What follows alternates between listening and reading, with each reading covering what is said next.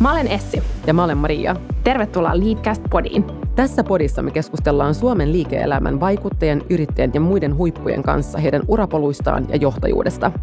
Keskusteluissa me sukelletaan CVtä syvemmälle ja kuullaan aitoja tarinoita menestyksen takana.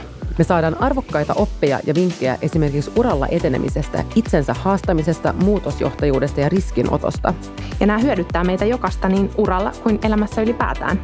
Jos siis haluat motivaatiota, innostusta tai vinkkejä omalle urallesi tai vaan kuulla erilaisia inspiroivia uratarinoita, kuuntelet juuri oikeaa podcastia. Tänään meillä on ilo saada meidän vieraaksi Panu Luukka, eli yrityskulttuurin asiantuntija ja intohimoinen paremman työelämän puolesta puhuja. Panu työskentelee yrityskulttuurimuotoilijana perustamassaan Leidenschaftissa – ja Leidenschaftin ja Panun missiona on muuttaa suomalainen tapa tehdä töitä tuomalla intohimo työhön ja suomalaiseen työelämään. Ja tästä me saammekin kuulla tänään ja tietenkin siitä, että mitä on yrityskulttuurin johtaminen. Ja Panulla on pitkä työhistoria henkilöstöjohtajana muun muassa Satama Interactivessa ja toimitusjohtajana Great Place to Work Finlandissa. Panun perheeseen kuuluu neljä lasta ja hän on intohimoinen Juventus-fani sekä kerää katutaidetta – Lämpimästi tervetuloa mukaan Liitkästiin ja kiitos, että saatiin tulla tänne ihanaan valosaan toimistoon Tehtaan kadulle vierailemaan. Kiitos, tervetuloa ja kiitos siis, että mä saan olla mukana. Ja tämä, on, tämä on mahtava ja upea alku, kun joku lausuu meidän yrityksen nimen oikein. Yes. Niin, koska se, siitä on niin monta versioa kuultu, niin, niin Leidenschaft tuli niin uskottavasti. Mikä on ollut pahin versio? No Lederhosen, eikö Lederhosen tai joku muu. Se on siitä. Mutta todella kiva olla täällä ja aihe, josta puhumme, on hirveän kiinnostava mun mielestä. Todellakin, mutta niin on meidänkin. Ennen kuin mennään siihen, niin meitä kuitenkin kiinnostaisi aluksi kuulla, että miten panusta on tullut panu. Eli mitkä on olleet pari semmoista merkityksellisintä asiaa sun elämässä, jotka on muovanneet sua? Helppo kysymys alkuun. niin? Paljon meillä oli aikaa. Tota, miten panusta on tullut panu? Öö, no se varmaan osittain, niin tässä on, nyt tulee pitkä vastaus, koska kysyitte. Siis mm. mulla on karjalaiset geenit. Mun molemmat vanhemmat on, on, on älkää pelätkö, ei tänään pitkään, se vaan vaikuttaa. Näyttikö meidän ilmeet sellaisia? Mulla on huono pokka. molemmat, molemmat vanhemmat on Karjalasta. Et sieltä on tullut jotain ja sitten mä oon asunut nuoruuteni Porissa. Niin sitten kun me yhdistetään se karjalaisuus ja porilaisuus, niin siinä on kuulkaa semmoinen sekasotku. Että et se varmaan jollain tavalla kuvaa. Että et sieltä Karjalasta tulee se semmoinen tietyn, tietynlainen niin kuin suoruus kanssa ja semmoinen niin kuin kiinnostus ja tietty ehkä energia ja elämän ilo, mutta sitten Porista tulee se vastakohta, niin siinä on tullut semmoinen sekasotku. Mutta se isoin, isoin niin kuin vaikuttava tekijä muuhun on ollut se, että, että, että joskus aikoinaan, siis mä oon valtiotieteilijä, mä hain opiskelemaan kansainvälistä politiikkaa, koska musta piti tulla diplomaatti. Onhan nyt diplomaatin elämä aika siistiä siis mm. silleen, kun katsoo. Sitten mä rupesin lukea kansainvälistä politiikkaa ja siellä jossain kohtaa mä niin kuin havahduin siihen, että, että, niin kuin, että ihan oikeasti, että kun käydään, niin kuin, Norja teki jotain ja Saksa vastasi. Että mä olin silleen, että ei, ne, ei aktoreina ole oikeasti maat, että siellä on aina ihmiset. Ja sitten mä niin kuin, rupesin kelaa sitä, että, että, että voisiko tässä niin kuin olla jotain muuta niin kuin enemmän ja että onko se diplomaatiura muuta. Niin sitten mä löysin semmoisen, mä kutsun sitä politologiaksi, joka oli yleisen valtiopin ja sosiologian yhdistelmä. Mä yhdistin sen omassa päässäni politologiaksi, joka niin on kiinnostunut ihmisistä ja kun ne ihmiset on kuitenkin ikään kuin se juttu kaiken takana. Niin se ikään kuin se kansainvälisen politiikan niin kuin, niin kuin sille, ja nyt se on kansainvälisen politiikan lukija, sanoo, että ei se ole sitä, no on se sitä. Niin ikään kuin se ajatus siitä, että, että, että mentäisikin taas, että, että, että oikeasti ei ne maat toimi, vaan ihmiset sieltä. Ihminen on se kiinnostava. Tämä oli se eka. Ja toinen iso juttu, joka on vaikuttanut sitten mun uramielessä, jos nyt puhutaan ura, urapanusta, niin oli, mä olin tämmöisessä Kilroy Travels-nimisessä matkatoimistossa, tai mä olin jo Travelassa, mä olen sen ikäinen, että mä kävin olla Travelassa, jota, jota Jonnet ei muista, mutta että Kilroy Travelsissa, niin sinne tuli, sinne tuli uusi toimitusjohtaja, joka rupesi kellottaa vaan työntekijöiden tekemistä ja antaa koko ajan negaa palautetta, liian pitkiä puheluja, liian vähän myyntiä. Sitten se oli kuitenkin niin kuin Travel, Kilroy Travels silloin aikoina matkamyynti ei ollut sitä, että me itse rakennetaan matkat, vaan joku halusi safarille 90-luvulla niin Afrikkaan, niin se ei ollut ihan yhtä helppoa kuin se on nyt. Eli se oli oikeasti asiantuntijamyyntiä. Mutta kun siitä haluttiin vaan sitä tehoa irti, niin sitten ne asia, asiantuntijamyyjät, ne lähti pois sieltä sen takia, kun se niin kuin kulttuuri ei sopinut siihen organisaatioon. Kun sitä väännettiin koko ajan sitä tehoruuvia, niin Kilroyn ongelma oli siellä, että se oli aina pitkät jonot, ihmiset ei jaksanut jonottaa, sitten sieltä hävisi ne niin kuin asiantuntijat, sitten palkattiin Porvoon matkailuoppilaitoksesta just valmistuneita tyyppejä tekemään näitä asiantuntijamatkoja, niin eihän ne onnistuneet siinä, jolloin se niin kuin laatu rupesi niin kuin droppaa. Ja sitten mä kävin tästä keskustelun tämän uuden toimitusjohtajan kanssa, että näetkö mitä tässä tapahtuu. Mä olin siis opiskeluaikoina siellä. Ja hän sanoi mulle, että, että Panu, hei, mitäs jos säkin keskittyisit vaan tuohon myyntiin? että sullakin on Panu hirveän pitkiä puheluita jostain syystä. mutta tota, mut se, se oli niinku uramielessä mulle se, että et, et, niinku, et, et, miksi yritys ei hiffaa sitä. Mutta niinku, urha, urha ja Panu mielessä on se ollut iso juttu se, että et ymmärtää sen, että et, et ihmiset on kaiken takana. Ymmärtää sen, että et niinku ihmisistä niin kuin jollain tavalla huolenpitäminen ja välittäminen olisi se juttu myös työelämässä. Toi on aika kadehdittavaa, että sä oot jo parikymppisenä opiskelijana pystynyt tunnistamaan itsessä sen intohimo ja kiinnostuksen nimenomaan ihmisiin ja ihmisten käyttäytymiseen, niin se on mun mielestä aika huikeaa. Ei varmaan kovin moni parikymppinen pysty sanomaan. Että... No mutta hei, kun sä luet kirjoja yrityksistä, niin ne kirjoitetaan jälkikäteen. Mm. Niin eikö kaikki kuulosta aina hyvältä? Olisit tavannut sen mokkatakkiin pukeutuneen valtiotieteilijän, joka hartaili niin kuin yliopiston, niin kuin valtioopin ja sosiologian laitoksen välillä tuolla noin. Okei, hän, hän ei ollut kovinkaan niin kuin selkeä tästä, mutta jälkikäteen kun näitä asioita kirjoitetaan ja kerrotaan, niin nehän tuntuu suunnitelmallisilta ja oivaltavilta. Ja, me sinisilmäisenä uskotaan. joo, joo, olisi pitänyt vaan jättää tähän, mutta mä oon välillä myös umpirehellinen. Kiitos, kiitos siitä, kiitos siitä, reality check. Kyllä, joo. joo. Ja sitten mulla on tosiaan siinä vaiheessa siis niin kuin, mä vielä sen lisään tähän kaikkeen, että, että kuinka suurin, mulla oli jo siinä vaiheessa kaksi lasta, kun mä olin siellä Valtsikassa, niin kun mä oon saanut nuorena lapset ja se on ollut niin kuin tosi upea ja niin kuin, sitä kautta on sitä inhimillisyyttä niin kuin, ja elämän raadollisuutta myös kokenut. että, että kyllä, kyllä ne on muovannut mua, mua myös siis. Mm. No kerro meille Leidenschaftista, sanoinko se uudestaan oikein. Eli sä tosiaan perustit sen ää, viitisen vuotta sitten, niin, niin mitä Leidenschaft tekee? Ja mitä on ylipäätään yrityskulttuurin muotoilu? Joo, joo siis tota, minä perustin yhdessä Markus Jussila ja Moona Rundbergin kanssa Leidensaftin, että ei ole pelkästään mun perustama, vaan meitä oli kolme perustajaa ja, ja, ja meidän niin kuin, Leidensaft perustettiin, se jo luitkin sen, miksi me ollaan olemassa, eli me halutaan tuoda intohimo suomalaiseen työelämään, mutta me nähtiin, että, että, että ikään kuin hirveän monessa organisaatiossa niin kuin se yrityskulttuuri ei käytetä niin kuin oikein tai sitä ei ymmärretä ja sitä ei osata sen takia käyttää. Ja sitten toisaalta niin kuin HR, henkilöstöjohtaminen ja muutoin, niin se on niin kuin, se on asia, josta hyvästä HRstä hyötyisi niin kuin moni organisaatio.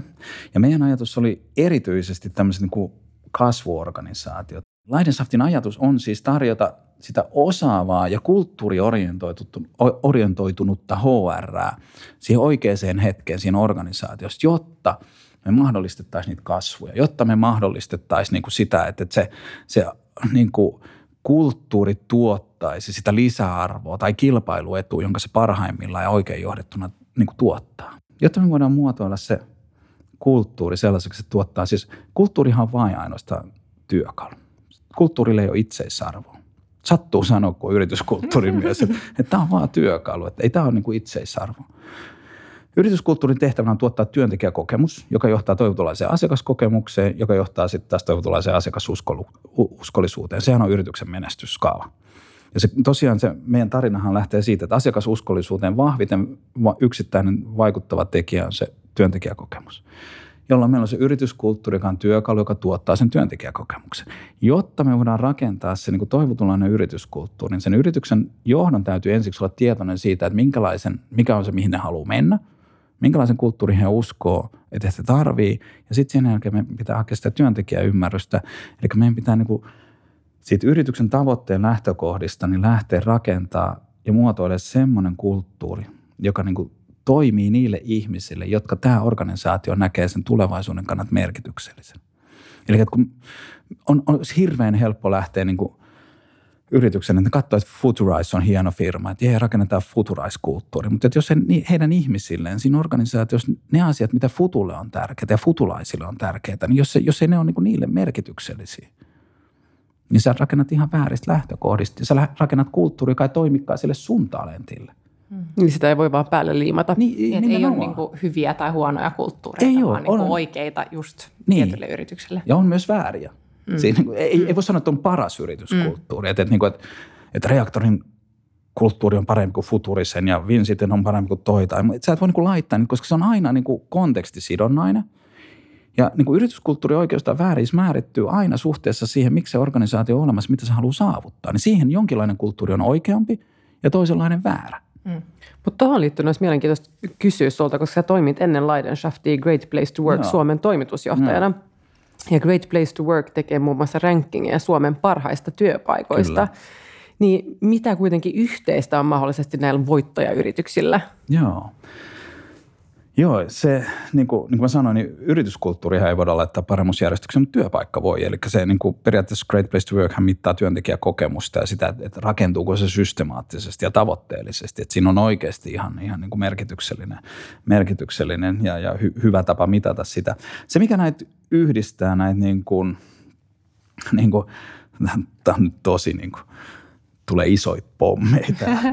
Se, mikä yhdistää näitä voittajaorganisaatioita on se, että että siellä on ymmärretty, että se ihminen on siellä keskiössä.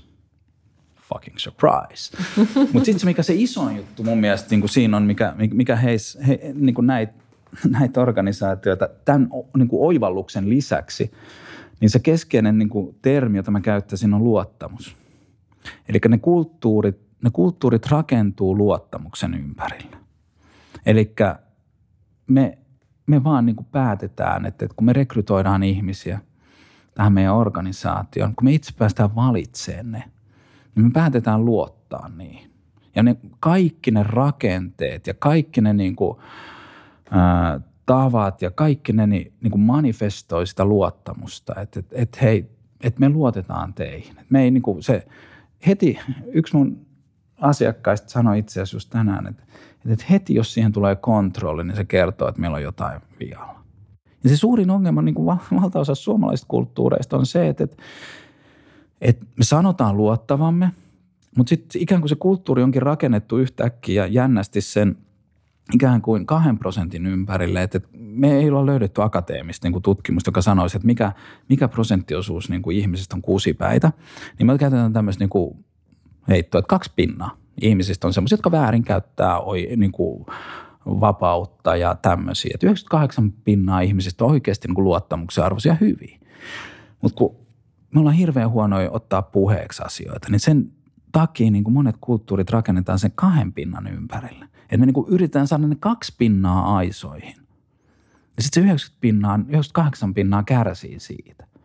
Ja nyt se, mitä me niin kuin yritetään eniten ehkä Leidensaftissa tehdä, on, että me yritetään purkaa niitä rakenteita, joilla me niin kuin yritetään niin kuin laittaa niitä kahta pinnaa aisoihin. Mutta kaksi pinnaa, niin ne käsitellään sitten niin kuin aina. Et jos jollakin on ongelma, että se ei pysty tekemään etätöitä, niin sitten sen pitää tehdä toimistolta töitä. Ja sanotaan, miksi näin on. Ja sitten annetaan sille jossain kohtaa uusi, sit jos taas repsahtaa, niin sanotaan, että nyt hei oikeasti repsahda kerran vielä, niin sitten tämä homma on niin kuin tässä. Mm.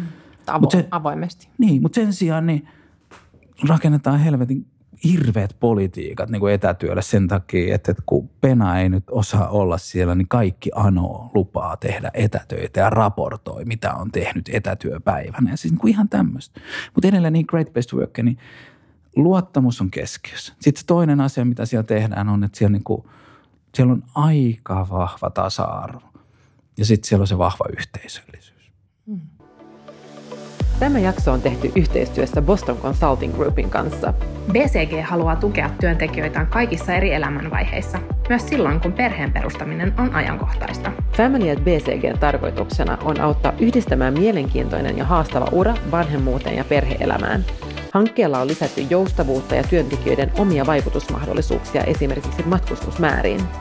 Lisäksi Family at BCG-verkosto tarjoaa vertaistukea vanhemmuuteen ja miksei ihan vain elämään yleensä. Ihan mahtava hanke siis. Tämän päivän teemana on tosiaan tämä yrityskulttuurin johtaminen. Yeah. Niin, niin mistä, miten ylipäätään yrityskulttuuria voi johtaa? Mistä lähtee liikkeelle? Sä oot kirjoittanut tämän kirjan Yritys, Yrityskulttuuri on kuningas. Kyllä. Niin, niin kerro meille siitä, mistä lähteä liikkeelle, muuta kuin lukemalla niin. tämän kirjan Se on erittäin hyvä. Se on erittäin hyvä. Mä oon miettinyt, että pitäisikö nimi muuttaa, että yrityskulttuuri on monarkkinen henkilö. Mutta, mutta, mutta, se on erittäin hyvä lähtökohta, että lukee, lukee sen. Mutta tota, senkin jälkeen voi kysyä. Siis mun mielestä kaikkein tärkeintä, kun yritys, yrityskulttuurin johtamisessa on se haaste, että, että siis A ensinnäkin, kaikki lähtee siitä, että se yrityskulttuuri on tosi vaikea termi. Että se niin kuin, me voidaan puhua tosi hyvin yrityskulttuurista, tässä vaikka puolitoista tuntia tai viisi tuntiakin helposti, ja me puhuttaisiin ihan eri asioista.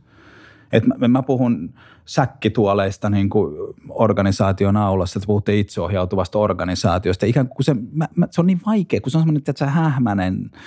Mun entinen, entinen esimieheni Rossi Nasta Great Place to Work kuvasi mun mielestä hyvin yrityskulttuuri. Se on vähän kuin medusa, että sä et saa siitä niin kuin otetta, mutta sitten kun se on siinä omassa habitatissaan, siinä vedessä, niin se näyttää. Se on jonkun muotoinen, mutta kun sä yrität ottaa kiinni, niin sitten ei saa. Mutta niin miten se, sä sitten määrittelet sen? Tässä istuu kaksi, kaksi juristia. Niin kaksi juristia. Me haaveillaan sitten määritelmästä Määritelmä, nyt. joo. Tota, mulla on kolme määritelmää, jotka mä haluan nyt sanoa. Anna tulla. Anna tulla. Ja se ensimmäinen on tämmöinen Amerikan versio, jonka mä sanoin, ja se on tämmöinen aika niin kuin bold. Että mä, mä sanon, että yrityskulttuuri on yrityksen kaikki. Yep, right, okei. Okay. Mutta se on totta. Se on kaikki. Se kaikki liittyy siihen ja kaikki lähtee sieltä. Mutta sitten mulla on tämmöinen oikein niin kuin lähes akateeminen määritelmä, joka on niin vaikea, että mun pitää, tämä ei ole siis kauhean hyvä määritelmä, kun mulla on itselläni printti mukana tässä. Varmaan siis epäilin, lappu edessä. Mä kyllä. epäilin, että tällainen kysymys tulee ja mun pitäisi tähän niin kuin jollain tavalla niin kuin vastata, niin jotta se tulee oikein, koska se on, se on hyvä määritelmä, mutta se on huono määritelmä, koska mä en itsekään muista sitä, niin miten kukaan muukaan voisi sen muistaa. Mutta mä oon määritellyt tässä kirjassa – Siis yrityskulttuuri tarkoitetaan yrityksen tiedostettuja ja tiedostamattomia arvoja, rakenteita ja toimintatapoja. Eli taas nyt se toimii monella, se operoi älyttömän monella tasolla. Se on niin kuin arvotasolla, se on rakennetasolla ja sitten se on toimintatapolla, toimintatapatasolla. Ja sitten mä oon lisännyt sekä niiden ilmentymiä, jotka ohjaavat sen työntekijöiden ajattelua ja käyttäytymistä. Eli se vaikuttaa ajattelu- ja käyttäytymisen tasolla sekä yhdistää sen organisaation työntekijöitä – ja erottaa heidät muista. Eli, eli sillä kulttuurilla on myös se elementti, että, että, että, että se luo meidät. Se luo me, että me ollaan me ja me ollaan erilaisia kuin muut. Me ollaan erilaisia suhteessa muihin, jolloin meillä on joku identiteetti, jolloin sillä kulttuurilla on sen takia merkitystä, jolloin se on taas yrityksen kaikki, koska kaikki mitä sieltä tulee ulos menee ihmisten kautta, kaikki mitä se, niin kuin, mitä se kehittää tapahtuu ihmisten kautta ja sitten se, että se rakentaa sen yhteisön. No niin, kaksi määritelmää. Yrityskulttuuri on mm-hmm. yrityksen kaikki. Joo, no se on vähän silleen, jee. Yeah. Ja sitten tämä toinen on niin hankala, että kukaan ei muista. Mutta sitten mulla on se yksi määritelmä, jonka aika moni muistaa, kun mä sen kerron. Ja sen siis, tämä ei ole mun valitettavasti, kumpa olisikin. Mutta mulla oli aikoinaan mahdollisuus jututtaa William Wolframia, joka on siis Deal Dashin perustaja. Hän oli silloin 20, kun mä hänen kanssaan juttelin. Hän puhui tosi paljon yrityskulttuurista. Hän oli menestynyt yrittäjä, kaikkea mahtavaa. Niin tota mä kysyin sitten Williamilta, vähän sille ylärekisteristä, että mä pääsin hänen kanssa juttu, juttu sille, niin mä ajattelin, että mä palautan sen pojan ruotuun. että tota, mä, mä, ymmärrän paremmin kulttuurin kuin hän. Niin mä kysyin Williamilta, että hei Ville, kun sä puhut paljon yrityskulttuurista, että miten sä määrittelisit sen, niin silmäkään räpäyttävä Will sanoi, että no yrityskulttuuri tarkoittaa mulle sitä, mitä tapahtuu, kun kukaan ei ole katsomassa. Toi on aika hyvä. Kyllä. Yrityskulttuuri tarkoittaa, mitä tapahtuu, kun kukaan ei ole katsomassa. Ja siis täydellinen määritelmä se on siinä mielessä hassu määritelmä, että sehän ei sano mitään, mutta se kertoo kaiken. Ja se kertoo siitä, miksi se kulttuuri on niin tärkeä, miksi se on merkityksellinen, niin mihin me halutaan vaikuttaa. Se, että ihmiset tekis oikeita asioita ilman, että meidän täytyy käskeä, määrätä, vahtia, whatever. Eli että, ihmiset osais toimia oikein. Miten tota, kenen vastuulla sun mielestä yrityskulttuuri on ja jos sä mietit, miten sun asiakkaat mm. tätä lähestyy, mielletäänkö yleensä, että no sehän on niin kuuluu sinne HRlle ja sieltä sitä hoidetaan? Se on hirveän helppo, helppo mientää noin ja, ja, ja kind of se onkin. Eli me tietyllä tavalla sen niin kuin, HR on iso rooli. Mutta kyllä se niin kuin lähtee siitä yrityksen johdosta ja se, siis se lähtee johdosta ja se lähtee jopa hallituksesta. Että kyllä mä niin kuin näen sen, että että kyllähän se niin kuin, tai omistajista riippuu yritysmuodosta, mutta et, et kyllä, se niin kuin, kyllä se pitää olla toimitusjohtajan agendalla. Koska sitten taas, että et HR voi tehdä minkälaisia temppuja tahansa, että on kivaa ja on ihku ja on kaikkea, mutta sitten se toimitusjohtajan käytös. Moikkaako toimitusjohtaja hississä niin kuin ihmisiä? Moikkaako myyntijohtaja tuotannon ihmisiä vai vetääkö se yläfemmoi vaan myyjien kanssa? Miten, miten me puhutaan? Miten toimitusjohtaja puhuu? Minkälaisia viestejä hän lähettää? Kaikki lähtee sieltä, koska sitten taas, tai omistajat, nyt meillä voi olla vielä semmoinen tilanne, että omistajat on talossa ja sitten meillä on palkkatoimitusjohtaja. Sitten omistaja, niin kuin palkkatoimitusjohtaja voi tehdä kaikkensa rakentaakseen hyvää kulttuuria, mutta omistajat tuhoaa sen sitten omalla käytöksellä. Et, et siinä on niin kuin, että et se lähtee ja sen pitää, siis yrityksen toimitusjohtajan, ylimmän johdon johtoryhmän täytyy omistaa se kulttuuri.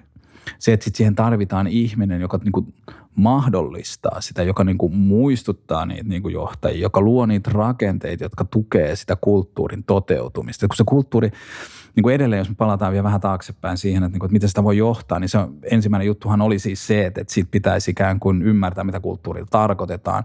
Sen jälkeen meidän täytyisi tulla tietoiseksi siitä, mikä se meidän kulttuuri on ja minkälainen me haluttaisiin olla, mikä se ristiriita, että halutaanko me jotain muuta – kuin mikä meidän todellisuus on, koska tämä vanha Druckerin suuhun laitettu sanonta, että kulttuuri syö strategiat aamumuroiksi, niin sehän sitten taas että et, et jos me kuvitellaan, että me ollaan ketterä ja innovatiivinen kulttuuri ja me rakennetaan strategia ja niin kuin tavoitteet sen mukaan ja sitten meillä onkin niin kuin sen antiteesi, niin sehän toteutuu. Eli meidän täytyy oikeasti tietää, mikä me halutaan olla ja sitten meidän täytyy tietää se, minkälaisia me nyt ollaan. Ja sitten sen jälkeen meidän täytyy lähteä muotoilemaan sit tukevaksi niitä rakenteita, kun sehän ei tapahdu pelkästään puhumalla. Kulttuurihan on paljon viestintää. Ja, ja niin kuin puheella voidaan veittää paljon, mutta lopulta teot ratkaisee. Jolloin sitten taas se, että, että me tarvitaan sinne se joku taho, joka luo niitä rakenteita, joka ylläpitää niitä tiettyjä asioita, miettii sitä kulttuurista näkökohdasta, niin se on tietenkin sitten taas se niin kuin HR, jonka tehtävänä olisi niitä tehdä. Mutta sitten taas me tarvitaan sinne niitä esimiehiä, esimiesten, esimiehillä on iso rooli siinä ikään kuin kulttuurin rakentamisessa. Heidän täytyy näyttää esimerkkiä, heidän täytyy hyväksyä se, heidän täytyy niin kuin puhua siitä, heidän täytyy muistaa jankuttaa siitä ja heidän täytyy muistaa sitten säksättää niille omille esimiehilleen, että teette toimi kulttuurin mukaisesti ja heidän täytyy vaatia työntekijät kulttuurin mukaista toimintaa. No sitten meillä on ne työntekijät eihän se niin kuin, eihän yhteisöllinen kulttuuri tapahdu sillä, että, että meillä on hirveän vahva yhteisöllisyys yrityksen johdossa tai ne yrittää olla yhteisöllisiä, jos mä päätän olla niin kuin se myrkyttäjä tai jos, jos mä, mua ei kiinnosta auttaa kaveria tai, tai jotain. Että et, et jokaisen työntekijän panos sen kulttuurin muotoutumisessa on niin kuin ed, niin kuin ensiarvoisen tärkeä. Kukaan ei voi ulkoistaa itsensä. Mutta on niin totta, mitä sä sanoit just tuossa esimerkin voimasta, kun itse miettii, että esimerkiksi omaa työpaikkaa, että minkälainen kulttuuri siellä on, niin se kaikki jotenkin kulminoituu siihen esimerkkiin, eikä missään tapauksessa esimiesten esimerkki, vaan myös kollegoiden. Joo, on, on, on. on. Et se, niin. sen niin kuin, todeksi, niiden poliitikkojen ja muiden todeksi eläminen, niin Joo. niin se on niin kuin kaikki kaikessa. On ja sitten, niin mutta sen takia me tarvitaan, puhun tuossa kirjassa tosi paljon näistä tämmöisistä niin kuin – kulttuurin kulmakivistä, jotka on siis ihmiskäsitys, arvot, syy ja suunta. Et, et, et meidän pitää olla tietoja, meidän pitää olla niinku selkeät määritelmiä mm. siitä, että et, et, et, et mikä on kulttuurin mukaista toimintaa. Mutta kun hirveän harvassa organisaatiossa, meillä on arvot on niin ihan keskiössä niin kulttuurin rakentamisessa. Että kun niillä pitäisi kertoa ihmisille, että, että miten toimimalla toimii oikein, miten toimimalla toimii kulttuurin mukaisesti. Mutta lukekaapa noita pörssiyritysten arvoja ne on niin kuin toinen toistaan niin kuin tyhjänpäiväisempiä, tylsempiä ja niin kuin mitään sanomattomampia. Ja tästä pitää mainita tässä välissä, että sullahan on, sä oot perustanut tämmöisen nettisivun kuin arvomme.fi, mistä voi arpoa itselleen tämmöiset sopivat. pörssiuskottavat arvot. Joo, joo ei, ei, se on siis, mainio. joo, se on. Joo, kannattaa oikeasti, käydä katsomassa, jos ei ole tuttu. joo, mua rupesi ketuttaa ne. Siis, siis kun, kun mä mietin vaan, niin kun lukee pörssiyritysten arvoja, Mä siis oikeasti silloin, kun mä tein sen arvon.fi, mä tutkin kaikki pörssiyritysten arvot. Ja sitten kun mä mietin, että ei pörssiyritykset tee niinku niitä arvoja itse. Että ne käyttää jotain konsulttifirmaa, ne maksaa tiedät, sata tonnia siitä, että ne saa yhteisöllisyys, vastuullisuus ja asiakas niin kuin orientaatio niiden arvoiksi. Niin, niin mä olen, että saatana, että, että, niin kuin, että mä teen ton generaattorin, niin mä vien ainakin niiltä niin tyhjänpäiväisiltä konsulteet leivän. Et mä käytän aina esimerkkinä tämmöisen työterveyspalveluja tarjoavan niin kuin sitä alaa disruptoivan niin kuin yrityksen Heltin arvoja.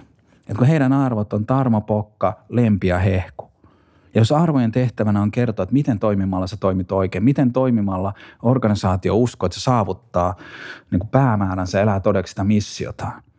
Lempipokka Tarmo Hehku. Sä muistat ne saman tien, mm. eikö niin? Sä kannat mm. niitä sydämessä.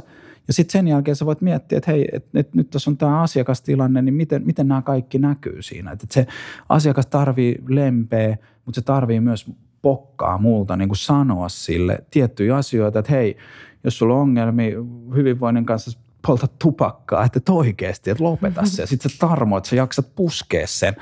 Mutta sitten kun sä esität sen, niin sun pitää kuitenkin vielä hehkua siinä silleen, että se niinku saa siitä se inno.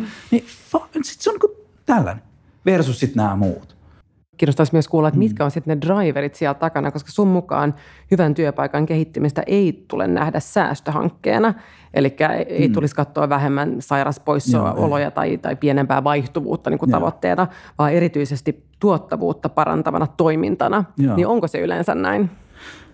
Jos meillä olisi aikaa, niin mä kertoisin teille yhden tosi hienon viitekehyksen. Sanokaa tässä kohtaa, että meillä on aikaa, Panu kertomaan. Aika on koko ilta. Yes, loistava. Siis oikeasti niin kuin, Leidensaftin niin kuin, synnyn taustalla on Gary Hamelin kirjassa Future of Management esittämä tämmöinen kolmio. Se on niin kuin, hän puhuu Gary's Hierarchy of Capabilities, eli Hamelin kyvykkyyshierarkia. Ja kun se lähtökohta on siinä, että siinä on niin kuin kuusi tasoa, ja se niin kuin vastaa meidän näkökulmasta kysymykset, mitä ihminen antaa, kun hän tulee töihin. Ja alimmalla tasolla se lähtee siis kuuliaisuudesta liikkeelle. Eli työntekijä tulee paikalle silloin kun pitää ja lähtee heti kun saa, mutta on sen välin töissä. Sehän on palkanmaksun peruste, eikö niin? Sä menet paikalle ja teet se, mitä sulla käsketään. Tosi nyt korona-aikana niin oot Ei etänä, mutta kuitenkin. Niin, niin, mutta anyway, sä lyöt sen kellokortin käyttöön, ka, käyttöön päälle kahdeksalta ja lopetat ku, neljä. Juuri näin, joo. Niin, mutta siis ikään kuin työntekijän ei tarvitse antaa organisaatioon enemmän. Mutta sitten siinä Hämeenlinnan hierarkiassa seuraavalla tasolla on ahkeruus, jonne ihminen siirtyy, kun se työntekijän, välinen, työntekijän organisaation välinen suhde paranee jollain tavalla, niin hän rupeaa antaa ahkeruutta se organisaation käyttöön. Seuraavalla tasolla hän rupeaa antaa osaamista, eli hän kehittää ylläpitää osaamista ja antaa osaamisensa sen organisaation käyttöön. Sitten taas kun tapahtuu jotain positiivista sen työntekijän ja organisaation välisessä vuorosuhteessa, niin hän rupeaa antaa aloitteellisuutta Eli hän ei enää tee niitä asioita, mitä häneltä käsketään ja vaaditaan, vaan hän rupeaa miettimään, että hei mä voisin tehdä tuon, mä voin jesaa tuossa, mun, tämä ei lue mun roolikuvauksessa, mutta mä voin tehdä tuon. Sitten seuraavalla tavalla, tasolla hän rupeaa antaa luovuutta sen organisaation käyttöön. Eli hän miettii, että hei, meidän asiakaskohtaamiset saisi paremman, jos tekisi näin. Tai hei, meidän työyhteisö, oletteko te harkinneet sitä, että hän menee tosi isosti sen oman toimenkuvansa ja hän on ollut kehittyä ja osallistua siihen. Ja ylimmällä tasolla sitten työntekijä antaa Leidenschaftinsa, eli intohimonsa. eli sitten se niin kuin, ja nämä siis kaikki seuraa. Intohimoiset ihmiset ei ole niitä, jotka vain häröilee ja huutaa, vaan ne on ne on kaikki, ne on ahkeri, osaavia, ne ylläpitää sitä, mutta intohimo on tapa, jolla se suhtautuu työntekoon. Mitä korkeammalla ihmiset on tässä pyramidissa, sitä tuottavampi organisaation näkökulmasta. Mutta sitten se iso juttu tässä niin pyramidissa on se, että jos te ihmiset makaa sillä kolmella alimmalla tasolla, että sieltä tulee vaan se kuuliaisuus, ahkeruus ja osaamisen, niin se organisaatio ei tuota minkäännäköistä lisäarvoa tai sillä ei ole mitään kilpailutua suhteessa muihin, jolloin me ollaan halpuuttamisessa. Että miksi meidät valittaisi, miksi joku valitsisi meidän on ainoa syy, miksi valitaan on se, että mä saan sen halvemmalla. Ja nyt se iso juttu tässä on siis se, että niitä kolme ylin tasoa ei saa rahalla eikä käskemällä. Että ne on aina sen työntekijän lahja sille organisaatiolle, joka hänen mielestään ansaitsee sen intohimon luovuuden tai aloitteellisuuden lahjan. Ja nyt kun meidän pitää rakentaa semmoisia organisaatioita, joissa ne ihmiset antaisi niitä lahjoja päivittää ja mielellään monta kertaa.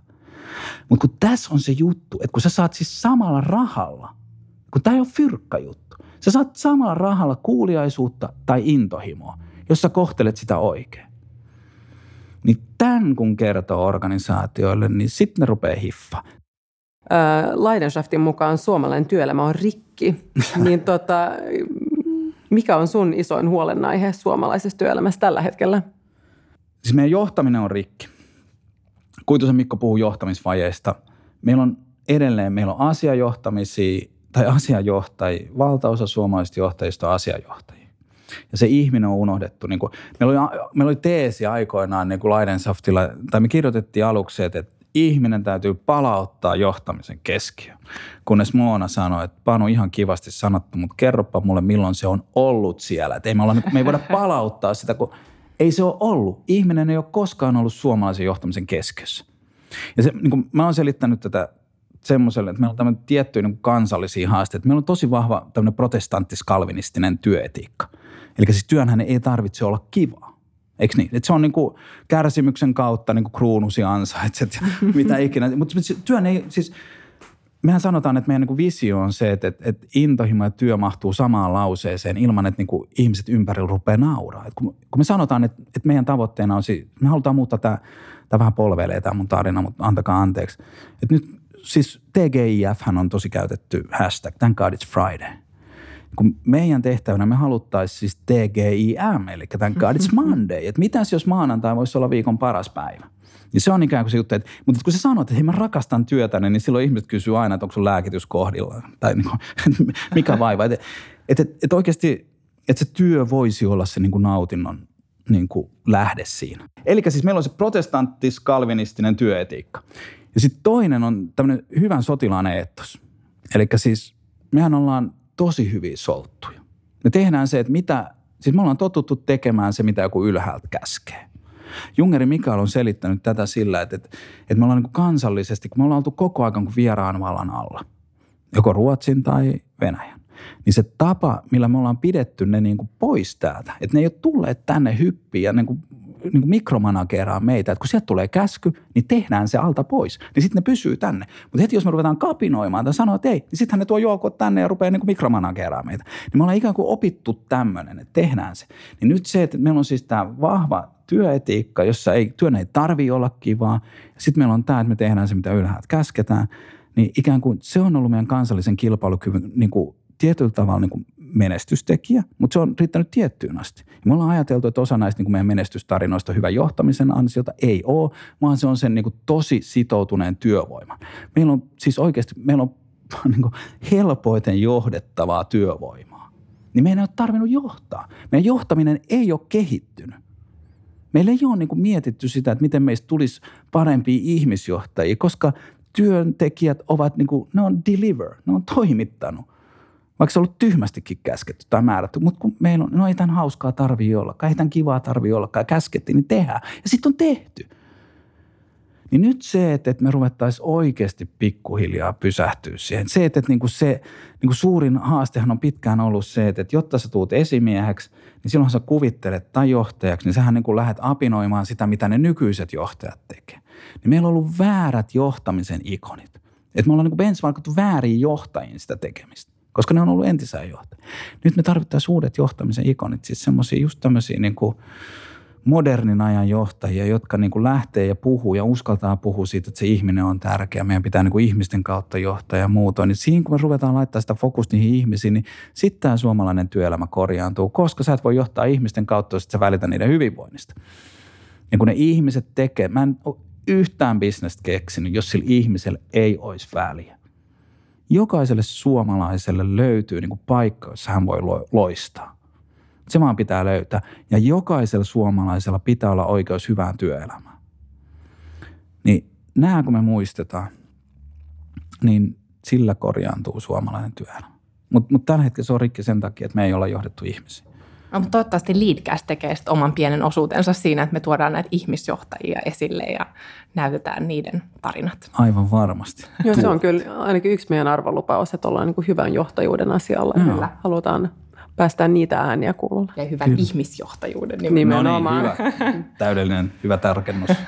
mutta tästä olisi ihan mahtava jatkaa koko ilta, mutta meillä oh. ei valitettavasti Marian lupauksesta huolimatta kuitenkaan ole ehkä Aha, ihan koko ilta. Sä oot nyt niin, Mä oon nyt aikapoliisi täällä. Okei. Okay. Niin siirrytään seuraavaksi meidän sekuntihaasteeseen. Eli lyhyet vastaukset. Juuri näin. Mutta se on vähän haaste. selittää, jos... Joo, no kokeillaan. Kokeillaan, kokeillaan. No, no. Mikä oli sun lapsuuden haaveammatti? Mä olisin halunnut olla Rooman keisari. Wow. Entä ensimmäinen työpaikka? Mä olin tota Enso Gutseitilla no niin. ulkolähettinä siellä hienossa marmoripömpelissä, missä taidat sinäkin missä istua. minäkin olen, kyllä vain.